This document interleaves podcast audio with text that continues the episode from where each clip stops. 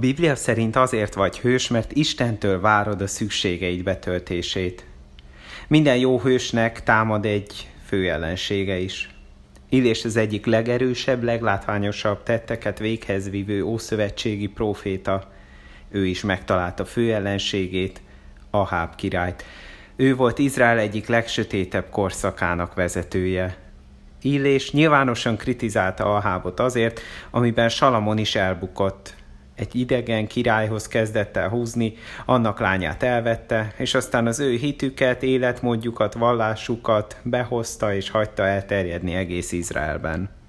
Az ítélet, amit Aháb és az ő általa támogatott termékenységi vallás kap, addig nem lesz eső, amíg Illés azt nem mondja, hogy legyen. Izrael mindig is félt a szárasságtól, nem véletlen vették át a környező népek mezőgazdaságai, szokásait, törvényeit, vallásait. De Isten nem akarta, hogy eltérjenek az útjuktól, csak azért, mert azt hiszik, hogy így sikeresebbek lesznek.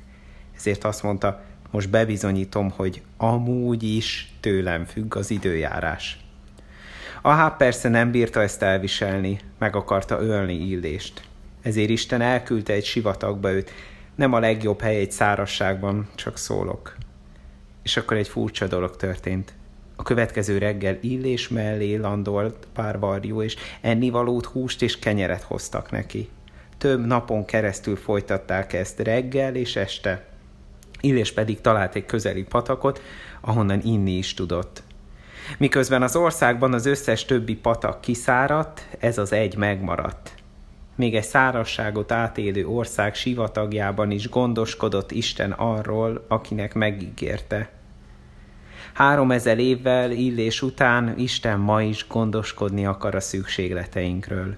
Isten meg akarja nekünk adni azt, amire szükségünk van. Mit jelent ez? Egyrészt azt, hogy nem azt akarja nekünk megadni, amit mi akarunk. Nem olvasunk új telefonról, új kocsiról, több alvásról, még egy utazásról, ma is egy kirándulásról, több időről, a kedvenc sorozatainkról, vagyis olyanokról, amiket mi szeretünk. Ezeket van, hogy megkapjuk, van, hogy nem. De ad nekünk olyan dolgokat, amire szükségünk van. Például most épp kaptál támogatást, és itt hallgathatod ezt az áhítatot beszélgethetsz emberekkel, elmehetsz tanácsadásra, lelkészhez, olvashatsz, nézhetsz jó videókat, törődhetsz magaddal. Ja igen, és kapsz még enni, inni, és kapsz lakóhelyet is. Tehát amire szükséged van, az megvan neked. De nem akar Isten mindent megadni, amit szeretsz. Másrészt meg akarja ezt adni mindenkinek. Itt jössz be te akinek nem csak ennivalója van, hanem sokféle ennivalója is van. Akinek nem csak lakóhelye, hanem mindenféle olyan dolga is van az otthonában, amit szeret. De lehet nélküle élni amúgy. Egy szárasság közben, egy sivatagban úgy néz ki, a varjak is besegítenek Isten tervébe. De a mi országunkban most rajtad is van felelősség. A mi földünkön most rajtad is van felelősség. A Filippi 4.19 ezt mondja, az én Istenem pedig be fogja tölteni minden szükségeteket az ő gazdagsága szerint dicsőséggel Krisztus Jézusban. Két dolgot jelent ez, ne aggódj, Isten nagyon gazdag.